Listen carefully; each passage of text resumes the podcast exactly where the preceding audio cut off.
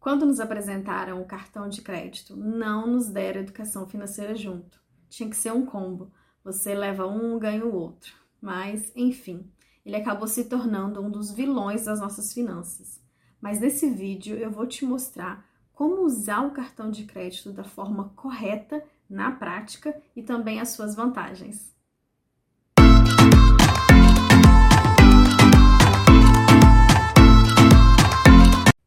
Segundo a pesquisa de endividamento e inadimplência do consumidor, em março de 2021, a porcentagem de endividamento de brasileiros era de 66,7%. E, como mostra nesse gráfico, de fevereiro, o maior tipo de dívida é com cartão de crédito. E se a gente for olhar, né, a taxa de juros do nosso cartão hoje é, varia muito de banco para banco, mas se você pesquisar a tabela lá no, no site do Banco Central, pode variar de 8% a 800% ao ano. Tem banco que cobra essa taxa. Tá? De curiosidade, é, se vocês puderem, verifiquem, tanto ou no boleto de vocês, ou até mesmo no próprio aplicativo do cartão de crédito, qual que é a taxa que eles estão cobrando de você, caso você não pague a sua fatura por completo, né? A sua fatura integral. Eu pesquisei o meu, é, está em torno de 400%. E se a gente for olhar, quando a gente é investidor, a gente tem muita dificuldade hoje, por exemplo, de conseguir uma taxa de 10% ao ano. Agora, pensa se a gente pudesse receber né, uma dessas de 400%, de 800%. Nós já falamos nesse vídeo aqui sobre a questão histórica e cultural, onde a facilidade do crédito sem educação financeira fez com que a gente chegasse na situação que a gente está hoje. Para começar, a gente precisa entender e melhorar o conceito do cartão de crédito. Tá? Eu quero que você associe a somente a uma forma de pagamento. Assim como a gente tem o dinheiro, a gente tem o boleto, a gente tem o Pix, tá? E não como uma facilidade de crédito, por exemplo. É, eu não tenho dinheiro ou acabou o dinheiro, eu vou lá e passo o cartão, tá? A primeira coisa é a gente fazer isso, associar ele a somente ser uma forma de pagamento. Então, vamos lá. É, como que você vai usar o cartão de crédito da forma correta na prática? Vocês já estão vendo a minha tela. Lembra do nosso controle financeiro mensal? Então, aqui a gente tem todos os itens e aqui nós temos os valores, correto? E aqui a gente tem a forma de pagamento. Então, vamos supor, a luz eu pago no boleto que eu recebo mensalmente, então, boleto. Água, a mesma coisa. Agora, vamos falar do cartão de crédito, que é o que a gente está fazendo né, nesse vídeo. Olha aqui, supermercado. Eu tenho definido que eu gasto 500 reais que eu tenho, que eu posso gastar como limite 500 reais com o supermercado. Qual que é a minha forma de pagamento? Cartão de crédito. Aqui, ó, combustível, a mesma coisa. Eu gasto 50 reais por semana de combustível, então eu tenho aqui 200 reais todos os meses. Forma de pagamento, cartão de crédito. E aí, o que, que eu faço? Como? Aqui eu tenho ó, um exemplo, combustível. Aqui, tá vendo? eu guardo os comprovantes, né? Coloco num clips. Então, esse aqui, por exemplo, é do combustível. Então, no final de um mês, eu vou ter quatro comprovantes desse, ok? E vai ser a mesma coisa para o supermercado. Então, você vai juntando os comprovantes para você ir tendo um controle. Ah, quanto que eu gastei essa semana? Porque eu tenho um limite de 500 reais, tá? Agora, o que, que a gente vai fazer? Ah, outra coisa, porque essa questão dos comprovantes. Para isso, né? Para a gente ter um controle e para quando chegar a fatura, eu conferir. E outra coisa também, eu gosto de anotar, tá? É, quando, é, quando não, o nome da loja, por exemplo, porque pode ser que a razão social seja diferente da, do nome fantasia, né? Vamos supor que, é, vou dar uma loja mais conhecida, a Ering. Vamos supor que a razão social dela seja sei lá, Maria da Conceição.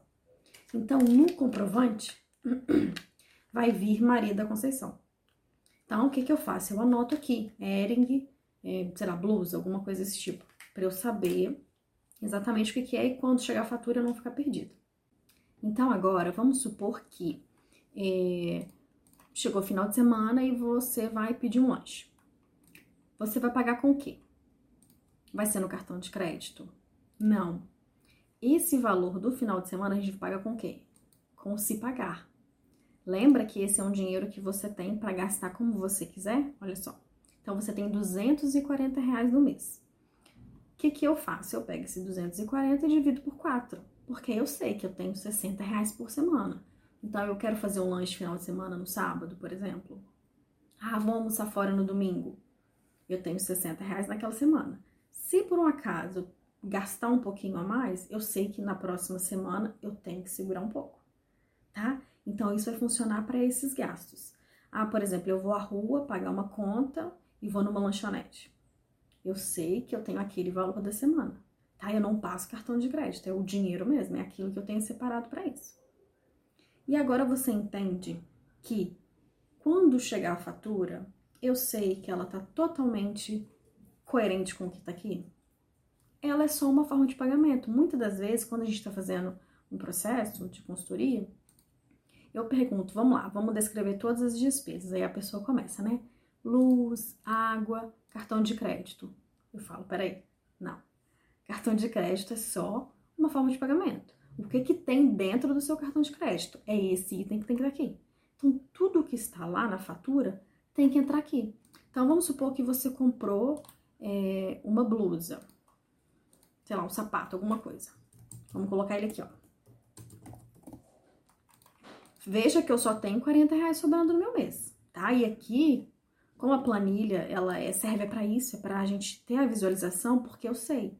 Por exemplo, vamos supor que eu vá à rua e eu falo, gente, peraí, eu tenho 40 reais sobrando, então dá para eu comprar ou não dá para eu comprar aquela coisa? Aqui você já consegue saber.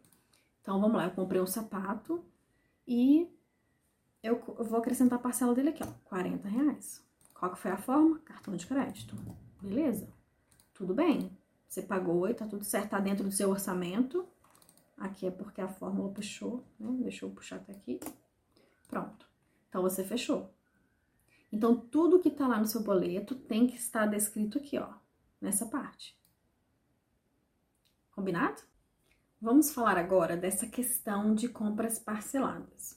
É, beleza, Kelly, eu fui, verifiquei o meu controle e eu é, fiz uma compra, divide de 10 vezes e está dentro do meu controle, não está ultrapassando. Do ponto metodológico, do ponto de vista metodológico, está tudo certo. Não está ultrapassando, tudo bem. Agora eu quero muito que você trabalhe com essa parte comportamental que a gente já conversou, lembra?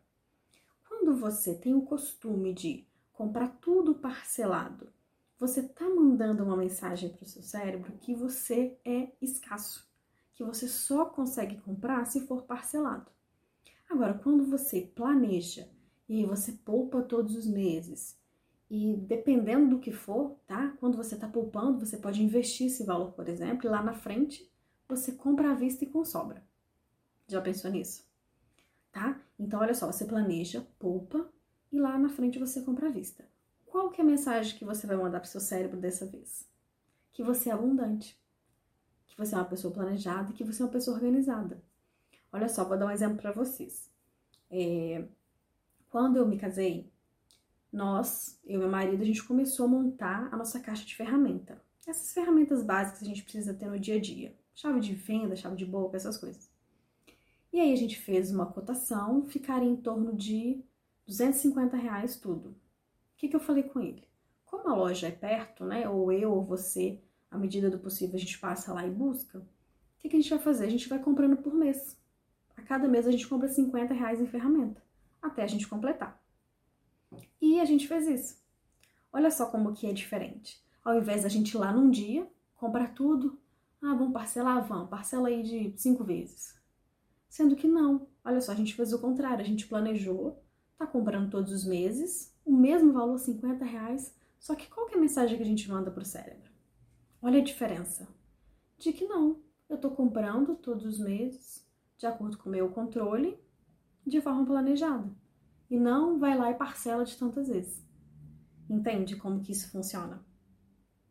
Agora vamos falar um pouco das vantagens do cartão de crédito. Eu, particularmente, sempre gostei de cartão de crédito.